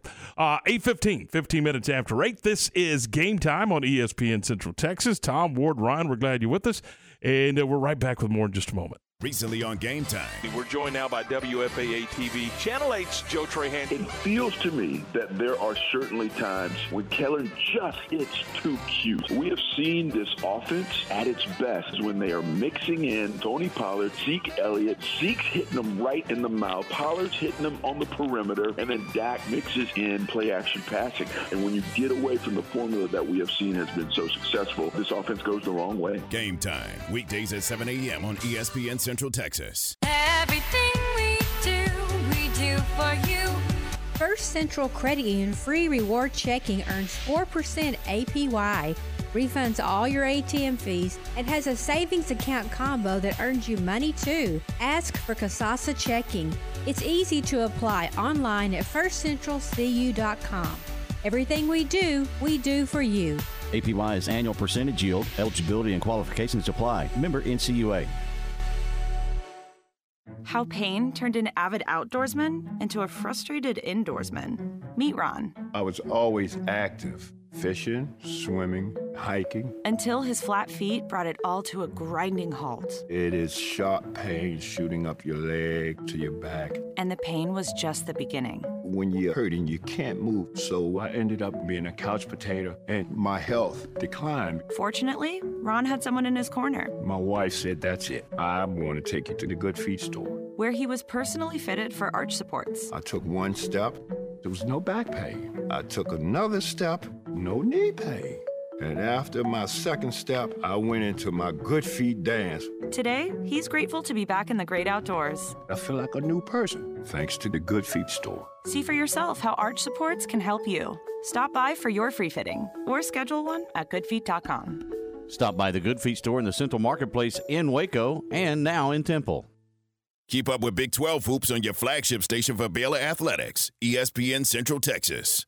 Hey guys, it's Jana with Advanced House Leveling and We're probably Foundation not going to be able to do that last commercial on the air. No, I got in trouble. You are inappropriate. I didn't mean to. I know you're accidentally inappropriate. Well, it's, I was born this way. Yeah. Who's that girl that sings that? I have no idea. Okay, anyway. Y'all call us and remind me who sung that song, Born This Way. Born it. Anyway, why are we here? To tell people that we would be happy to come give them a free inspection for foundation repair. But it's cold. Yes. So I have to be happy in the cold? No, you don't have FixItJimmy.com. Just call us. She'll make me show up. I wear my polar bear suit. 254 235 4922. So many chores and so little time. If you feel this way too, WC Tractor is here to help. We've bundled up the most popular new Kubota tractors with the most popular implements and created ready to go Kubota packages for your convenience. Stop by any of our Kubota locations and take a test ride in our new affordable Kubota L3302. Neatly packaged with a loader, cutter, box blade, and trailer. Think of all the tasks you can conquer with a new Kubota tractor package. Come by or visit us online at WCTractor.com. My house has a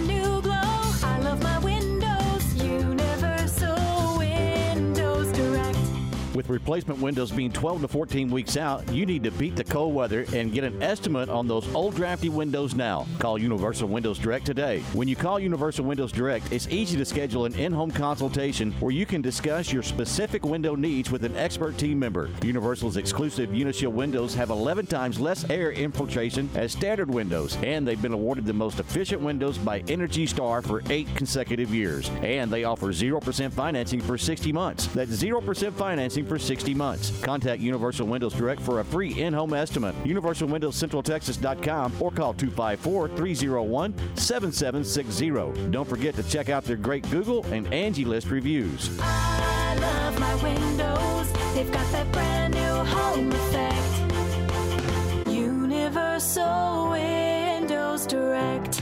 It's time for Stephanie from Sales to Talk Sports. Brought to you by Advanced Leveling Foundation, Myatt Fuels, Mission Golf Cars, and Asco Equipment in Belton.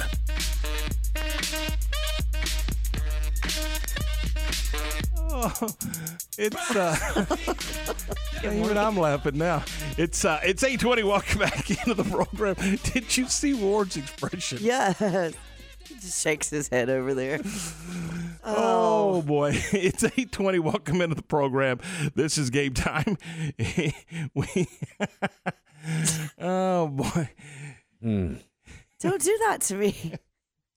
For our listeners out there, I just want y'all to know that if I tell a story, Tom tries to like, what's the word, stump me up, and I just stare into space, What? like, let me think about this. Is that truth or not truth? I I make a comment about your story that may or may not be true. Whatever. My stories and are it's up to you to figure out whether According to Google's. and it's up to you to decide whether or not the comment I made is the truth or not the truth. And in most cases, it's not the truth. I know.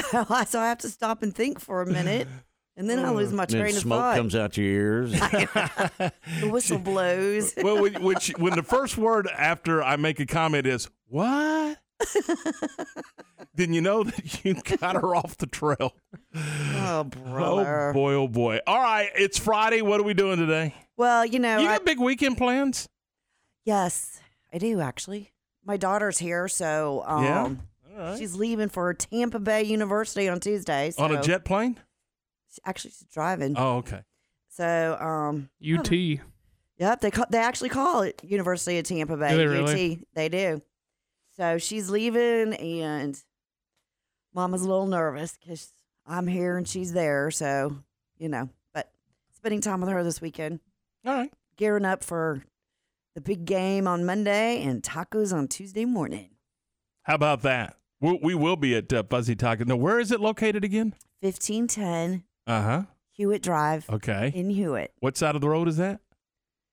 Left or Depends- right? It depends on which, Which direction you're you're going. going. Come on, Ward, help me out here. you were trying to get me there, but I, I'm ahead of you on that one. So yeah, and it's actually 1510 Sweet One. You can't miss it though. Oh, sweet one. Uh huh. So if Corey's listening this morning, Corey, it's Sweet One. You'll see it. You'll see it. But anyways, moving on. Uh huh. So yesterday, you know, I did the top 10 most profitable sports. So get this. Yeah. Here's a list of 10 most popular celebrity owners of sports teams. Okay. Will Smith, Will Smith. What's he on? Philadelphia 76ers. Really? Yes. No. Come on. He's part of, he's 50% owner in 50. Yeah, I think 50. But Philadelphia Who'd he slap to get that job? Oh, oh, yeah. Oh, get out there, Ward. You're on fire this morning. His net worth is 350 million. That's a lot of money. Justin Timberlake. Yeah. Justin Timberlake, part owner of the Memphis Grizzlies. Really? Who knew? I wonder if he's staying his way to ownership. Maybe. Does he do the halftime show? He, he probably could. He should do it for free. Well, he owns it, so. I know his net worth is two hundred fifty million. Usher, Cleveland Cavaliers. So Usher. basketball is relevant in the superstar ownership. Well, I Well, guess the top s- the top three are basketball teams. right, and they all sing and act. Well, well yeah, that's what I'm Right? saying. I Oh. just just kind of said that. Oh well, I said it differently. Bill Murray, who knew? Saint- Chicago Cubs. well, the minor league, St. Paul Saints. He's owner of the minor league baseball team, and his net worth is one hundred eighty million. He's a big Cubby fan. Mm-hmm. He's he's a lot. If you I look, saw him at a Baylor basketball game. you did. Mhm. Oh, is he a Bear fan too? His, I forgot the relationship. Maybe somebody can help me on the text line, but uh, they were a coach at Gonzaga. Hmm. Anytime I get, anytime I think of like the Cubs winning the World Series back in 2017, all I think about is that shot of Bill Murray like taking Mhm. his hat off and everything. Yeah, he, Love that You'll see him on the TV at those games a lot on the TV. on the TVs, on the telly. or you can YouTube it on the Googles. Uh, Matthew McConaughey. Soccer. Yep, the Austin FC Major League Soccer team. You see him all over that. Yeah. Yeah, I can. Will Ferrell. Soccer. Hmm. Los Really? Angeles FC Major League Soccer team. Wow. Did you ever see him do his bit with the baseball teams? I don't know that I did. Oh yeah, he was going to like different stadiums and Mhm. like, yeah, that was that was Great. awesome. That Oh, I was didn't see it. awesome. Huh, interesting. Ryan Reynolds. Wrexham. Wrexham AFC, a Welsh soccer team. His Nah. net worth is 150 million. Boo. Okay, Russell Crowe. Remember him? Soccer. It's got to be Rugby. rugby. Oh, rugby. He's the owner Nice. of the South Sydney Rugby team. His net Where do worth. they play at? Uh, Australia. Hmm. In Sydney. Okay. Which one, Sydney or Australia? They're both the same thing. Well, Sydney, Australia's the country, and Sydney, Sydney's like what? The city? County. The state. County. They don't have counties over there. They have They states. certainly do. They have states. Oh. Okay. Tom's been there. He knows. Right. Natalie Portman, remember her? No. From the Portman sisters. No, she played in like the Star Wars movies. Oh, and okay. She's like a model or something. She owns Angel City, which is a national women's soccer team. Her net worth is ninety million, and you're Hmm. gonna love this one. Ward Eva Longoria. Oh man. San Antonio Spurs. No, No, no, she dated what's his name from the Spurs. Oh. She married him. Oh, but they're not married anymore. No, Mhm. no, that love He was that, that love life didn't last very long. but she owns part of the. I'm going to screw this up. Nick Nicasa. It's it's Spanish. Nicasa. Spa- anyways, it's a soccer team in Mexico. It's Club Nicasa, and she's like 50 percent owner. Wow. How I'm a new that? fan of that soccer team. Now now you like soccer, hmm but um, I'm trying to think of her ex husband. I mean, I, I can see him. he's tall. I know. I can't think of his name either. Old Spurs player. Yes, Yes. tall, tall. Good player. Tim Duncan. No. No, Uh, anybody? Uh, yeah. What was he? Hang on. We're going to the Google's machine. That is Mo- Ginobili. Who? No. No, no, but he he was he Parker, wasn't it? Yes, Tony Par- Parker. Tony Parker. from France. Yeah. Yeah. from France. That's right. Yeah, yeah. They didn't stay married very long. So she's a Texan. yeah, she went is- to Texas A&M Kingsville. Mhm. So How about that? Yep. there you go. But anyways, there you go. A little bit of information. All right. Who knew? So you you've got big weekend plans. Hey, here's hey, have you thought maybe uh, sometime this week maybe about selling something? You know what, Tom? Why? Why do you pick on me like that? I'm just curious. I usually w- sell something. took Monday off, work Tuesday, Wednesday. None of it. Wednesday No, wait a off, minute. work- I was here Monday. None of y'all were. we told you. I think y'all just set me up. I'm sitting here staying in the studio waiting for y'all. I don't believe that. No, I neither do here. I. All right, Steph, have a great weekend. Y'all too. Thank you. 828, this is Game Time on ESPN Central Texas. Nicki Collen and Baylor women's basketball on 104.9 FM. The Baylor women stay on the road in Big 12 play, headed to Lawrence to play the Jayhawks this Saturday. 3:30 for the countdown to tip-off. 4 p.m. tip-off Saturday on 104.9 FM. Follow the 12 time defending Big 12 champions with Sophia Young Malcolm and the voice of Baylor women's basketball, Derek Smith, on 104.9 FM. Have you been tagged yet again in an engagement ring photo? Are hints being dropped all around you? Rest assured, Diamore Fine Jewelers has been rescuing men seeking the perfect ring for over 25 years. Come in with a picture of her dream ring and we'll make it a reality. With our five year financing, custom design team, and selection of diamonds, we'll make the whole process fun and enjoyable. Diamore Fine Jewelers on West Waco Drive. In my podcast, Your Money in a Cup of Joe, we talk money management, investments, and retirement in a Q&A style format, helping break down complicated topics. I'm Joe Kalea with Kalea Wealth Management. Look for Your Money in a Cup of Joe on Apple and Spotify. Kalea Wealth Management is a Central Texas team of UBS Financial Services, member FINRA SIPC.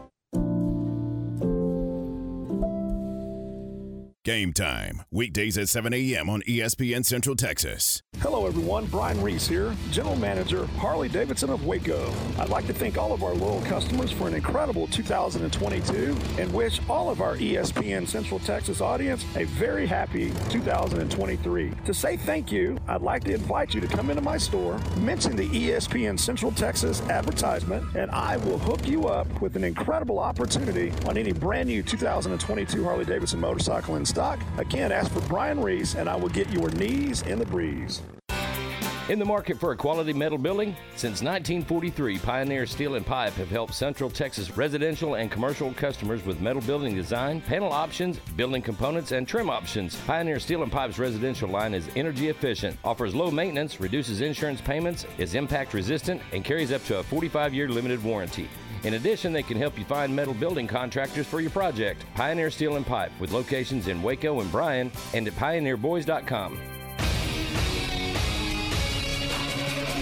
ESPN Radio Sports Center. I'm Lark Smith with your ESPN Central Texas Sports Update.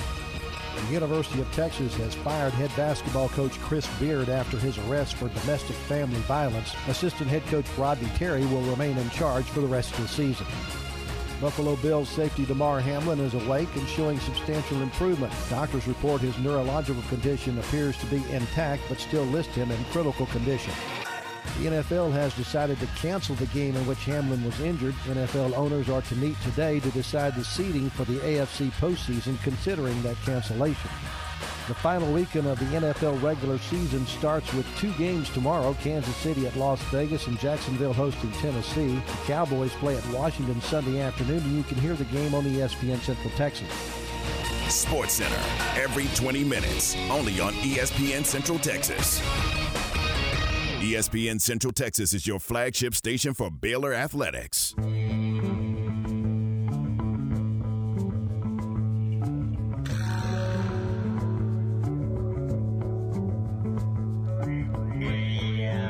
Eight thirty-two. This is game time here on ESPN Central Texas. Tom Ward, Ryan, we're glad you're with us as we talk Cowboy football. Cowboys and the Commanders coming up.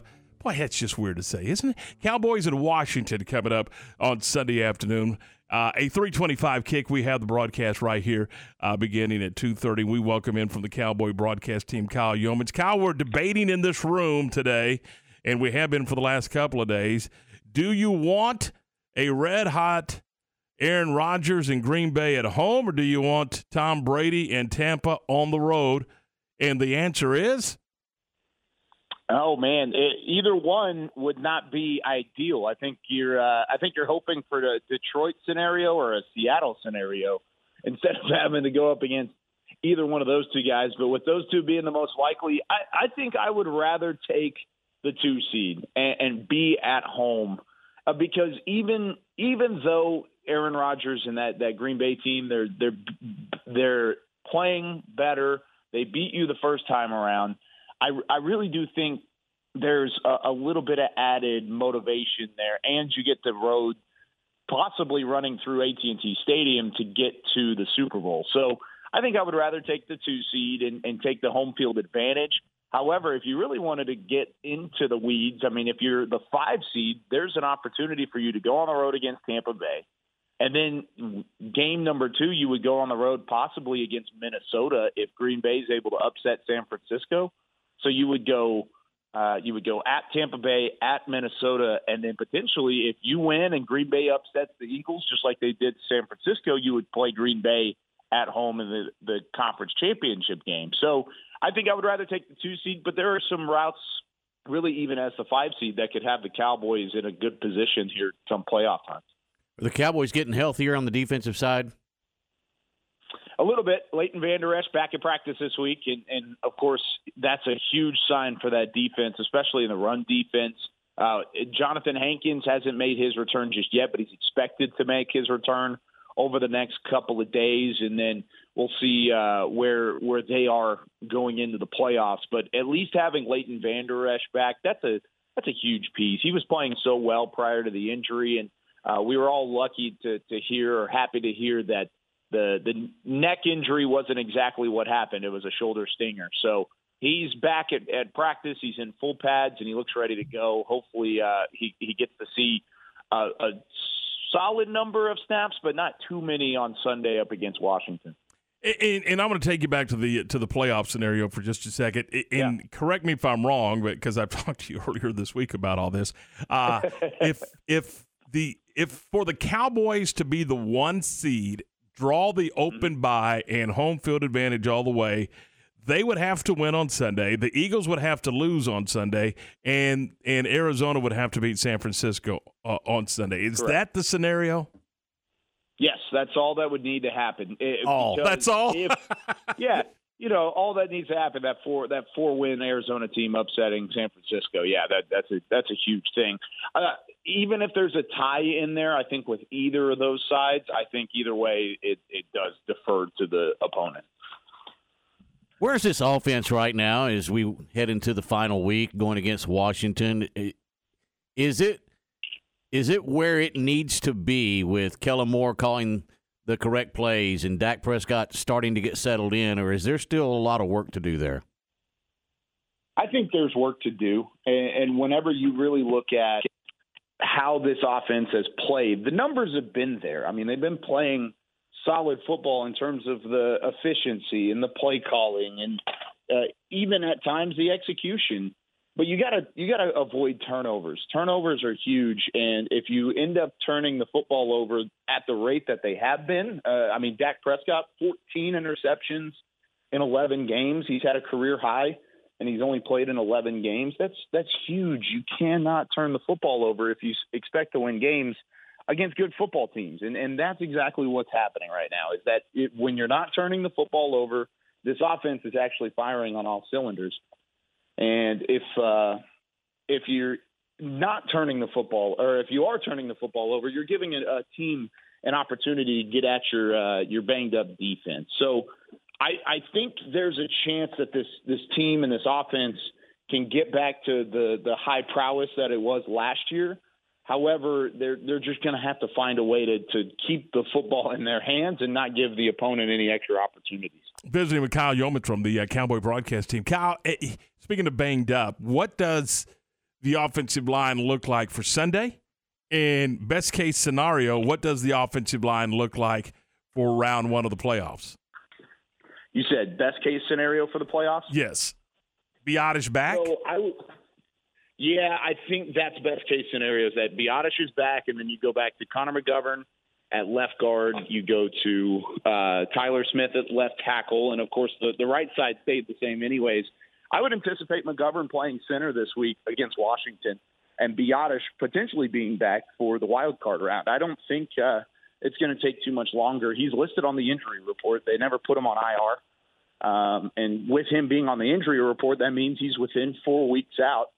and it's it's already been kind of a week and a half by the time Washington rolls around because it was a Thursday game, having an extra couple days to help Biadasz kind of healed up there. But I talked to Connor McGovern and Matt Farniok yesterday, and I was kind of just ga- garnering what their their how comfortable they are at the uh, at the center spot.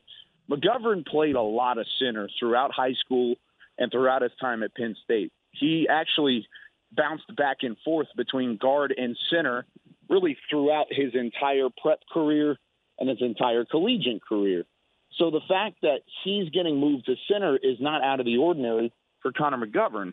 Whereas Matt Farniok, the only time he had really been a center was whenever he got drafted by or got signed by Dallas and drafted by Dallas, and then turns around and they basically said, "All right, we're going to put you at center." So he's a little less comfortable at the center spot than Connor McGovern. So I would expect kind of the same lineup that we saw to end the Tennessee game this week when they go up against Washington.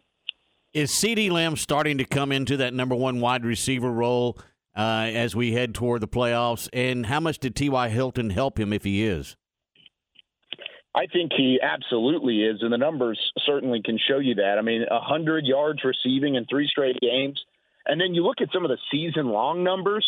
I mean, he's the only the third player, third player in Cowboys history. Think about all the great wide receivers and all the great tight ends that have played for this organization. He's only the third, along with Michael Irvin and Jason Witten, to have 100 catches in a season. That's really impressive what what CD has been able to do from a consistency level and from an explosiveness uh, level. He's been explosive these last few weeks. He continues to, to rack up 100 yard games, and they need that because T.Y. Hilton is contributing, but he's also a 31 year old receiver that's still trying to get back into the swing of things as, as making an impact. But he has come in and made an impact, and that's partially the reason why they released James Washington is because Ty has been able to do so. But I, I really do think CD is starting to play like you expected CD to play earlier this season, and that's a huge plus for this Cowboys team. When you uh, when you look at this game, and and obviously they're going to Washington's going to play what a, a taxi driver or or no, I'm kidding. Uh, they're going to go to Sam Howell at quarterback. How long do you anticipate the Cowboys starters being in this game? Uh, I would anticipate it at least being in uh, until they've got it put away. I mean, they've got everything to play for. That's the thing. Is this this Cowboys team has every goal that they set out to, to achieve prior to the season. They they still have, and they still have in front of them entering the final week of the regular season, which is incredible. You could still be the number one seed, like you just said, even though it is a slim chance. You still have that in front of you, but you need a win first to, to let those dominoes fall. You could still win the division, which is a little more likely, but still pretty unlikely. Again, you still need a win for that to happen. And then, of course, you've got a chance to make a run and go win a Super Bowl. So the the goals are still out in front. I don't think Mike McCarthy and this Cowboys team have really looked at this game any differently than they would have uh, if if Washington was was a little bit better than than they are now. But this is a Washington team that is just downright beat up, unmotivated. They just don't look like the the team you kind of anticipated to see when everybody got healthy. When everybody got healthy, it's almost like they got worse. And so, kind of a, a weird situation. But I don't think Dallas is really looking at this week as okay. When can we rest our starters? I think it's when can we. Uh, when can we put this game away? And then maybe from there, if we're up by two or three scores late, maybe we give a quarter off for for the guys that are probably going to see a significant amount of snaps in the wild card round or in the divisional round. I, I guess what I was asking is is playing time going to be predicated on, on scoreboard watching with, with the San Francisco game in Arizona and with the, the Philadelphia game uh, against the Giants? Are they scoreboard watching to determine some playing time late in the game? I I don't think they they'll they'll never admit it. They won't. And Mike McCarthy even said it this week. He says, "I- "You think I've got time to watch a scoreboard? That's not necessarily the case." Uh, Somebody does. I, I also I, I was about to say I don't think it's out of the question that if Philly and San Francisco are up by massive margins, I- I think it would have to be a lot that would have to, to conspire before they actually pull the guys based off of what I just said, because I don't think they're really changing their mindset But if let's say San Francisco's up by three scores on Arizona and Philadelphia is just uh, run ruling uh, that Giants team and, and the Giants rest all their guys, then maybe at that point, even in a, a tighter game or even in a closer game, I think you would you would at least consider it. I just I don't think it will happen. I really don't. I think I think the for the most part, Washington Cowboys game is out of hand and put away. I don't think they're going to rest a whole lot of guys. Is this team good enough to rest? No, and that's part of the reason why. Uh, they're, they've won six of their last seven. They've won some football games, but if you're asking me, are they playing their best football of the year? I, I don't think so. I, I really don't. Uh, this is not a team that's firing at at uh, a premium level right now. This is a team that's sticking with competition whenever they're playing teams that aren't as good as them, and uh, teams that are just uh, a team that just hasn't executed the way that they should based off of the talent that they've got on paper. Sure, they've had some injuries, and sure they've they've won some some games. They're 12 and four for the second straight year, heading into to uh, a potential playoff berth. I I don't think they're good enough right now, or at least they're playing well enough right now to to really rest on their laurels and say, all right, we're gonna we'll turn it on, we'll flip the switch whenever playoffs come around. I don't think you can do that with this team, not ju- not yet. Isn't that strange to say when we're talking about a team that's in all likelihood going to be the number, could be the number two seed? If not, they're going to be the five seed. It's a team that's going to have 13 wins, and we're talking about not playing their best football. Isn't that a bizarre thing to be talking about? And I think that's a byproduct of last year, Tom. I really do. Because you went 12 and 5 last year. You you fall in the wild card round to San Francisco, and then you have to uproot your roster to a certain extent. That, of course, you don't have Amari Cooper anymore. You don't have Randy Gregory. You don't have uh, La'el Collins. And sure, you, you went out and you found some replacements that actually played pretty well throughout the year. I mean, you think of the three guys that replaced the, the production from them, they played well this year. However, you can't rely on that to happen every single calendar year. You you can't do that. Like there's a lot of luck and a lot of uh, fortune that kind of comes with that. And if you're not having playoff success at any point in the near future, there's going to be frustration that grows and has grown for Cowboys fans. You, you can go 13 and four, but if you lose in the wild card round to a Tampa Bay team that, again, on paper looks like you should beat, then I, I think there's a, a, a heap of disappointment that's going to be coming toward Dallas this offseason.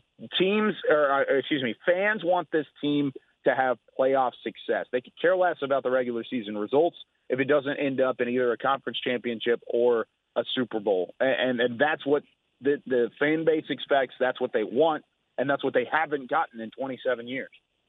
How rapidly is this window closing? I think it is closing, and it, it, you can always do things from a roster standpoint to to help extend the window. But anytime you have a franchise quarterback, check. Anytime you got a franchise wide receiver, check. Or you've got a guy on your defense that's an absolute game wrecker, check. You've got a chance. And so the Cowboys have all three of those things, and they certainly have shown that they can win a ton of football games, and they have the type of talent to make a run but it's just whether or not they they can get through there. So if the window is closing, it's still got some time in it, and you're going to have to pay some guys coming up. Think about Trevon Diggs and Micah Parsons and CeeDee Lamb. If they continue to play the way that they've been playing, those are going to be next level contracts. While you've still got guys on your roster like Dak Prescott, Ezekiel Elliott, uh, that you've already paid Demarcus Lawrence, Zack Martin, Tyron Smith to, to kind of continue that run. And, and when you've got a personnel department that's been as successful as uh, Will McClay's department has in drafting guys and, and adding pieces through the draft, then I think you're uh, I think you're always going to stand a chance. But is the window closing right now? No. Is it closing? Absolutely. And you've got to find a way to win before it gets too shut uh, over the next couple years. If the Cowboys do a Cowboy thing and get bounced in the first round of the playoffs, Mike McCarthy is he back as the head coach of this of this team? It's tough. It's really tough to say, which is uh, already a problem. I would say yes, he is because I mean, no team has gone 12 wins back to back since 94 and 95, which means you're at least on the right track. Uh, if you if you go out and you hire a new head coach, no matter who it is, you're still kind of starting from scratch. And I give I give a, a lot of credit to Mike McCarthy. Before the season started, most people had the Cowboys at around 10, 11 wins, so they were a double digit win team, or at least expected to be. But if you expected them to go 13 wins, have a very good shot going into uh, the final week of the regular season to win the division, and even an outside shot to be the number one seed, I, I don't think you would have believed it early in the year. So that, that's a credit to Mike McCarthy. That's a credit to Dan Quinn, Kellen Moore, and really that entire coaching staff. The weird part about it is, is who do you trust more out of that coaching staff? Are there is there more trust around Dan Quinn and what he could do, or is it more trust around Mike McCarthy and the culture that he's built?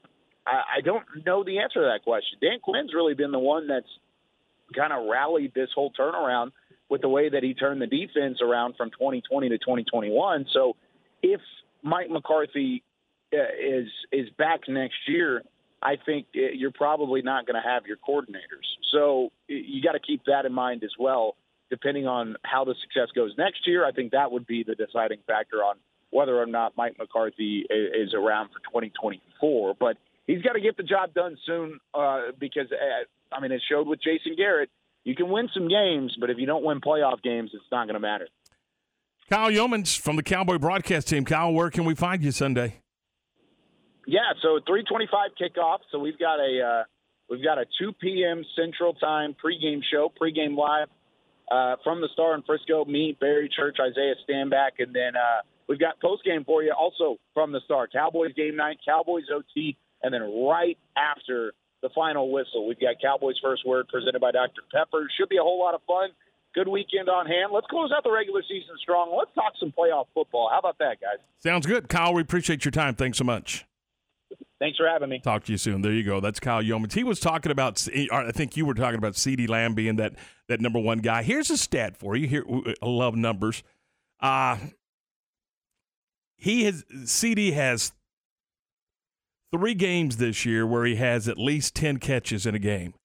Last Cowboy wide receiver to have a season where he's had at least 10 catches in three games, 1995 and Michael Irvin. So, uh, you know, now the last Cowboy receiver to do it was Jason Witten in 2010. That's still a long time ago. But uh, that'll just kind of tell you where CeeDee Lamb is playing and the level he's playing at right now. Uh, let's see. One other quick note. I, I tell you what, we'll get to that in just a second. We got two or three things to get to on the grab bag. We'll do it next on ESPN Central Texas. Recently on the John Morris Show. John Denton with us, longtime color analyst for TCU. Well, you know, the pressure's been on us for a couple of years, Johnny, since uh, you and uh, Baylor basketball team won the national championship. I mean, we at TCU had to do something. I'm running out of time. So I Yeah, you are. like, if, if we're going to do it, it needs to be this year. There you go. The voice of the Bears, John Morris. Weekdays at 3 p.m. on ESPN Central Texas.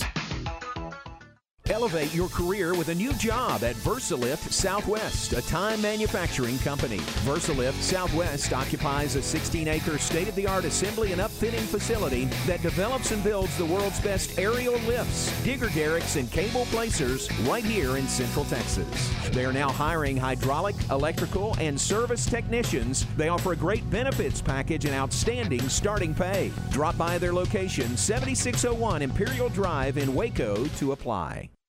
How pain turned an avid outdoorsman into a frustrated indoorsman. Meet Ron. I was always active fishing, swimming, hiking. Until his flat feet brought it all to a grinding halt. It is sharp pain shooting up your leg to your back. And the pain was just the beginning. When you're hurting, you can't move. So I ended up being a couch potato, and my health declined. Fortunately, Ron had someone in his corner, My wife said, That's it. I'm going to take you to the Good Feet store. where he was personally fitted for arch supports. I took one step, there was no back pain. I took another step, no knee pain.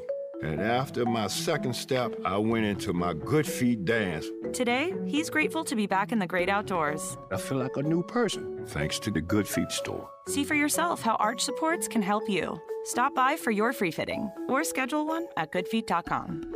Stop by the Good Feet store in the Central Marketplace in Waco and now in Temple. The source for Baylor athletic news and information, ESPN Central Texas. I'm Amy Hunter, president of Jeff Hunter Toyota. With our state of the art service and body shop, there's no need to go anywhere else. Our factory trained technicians will take great care of you. I guarantee it. Jeff Hunter Toyota. Toyota quality, Waco values.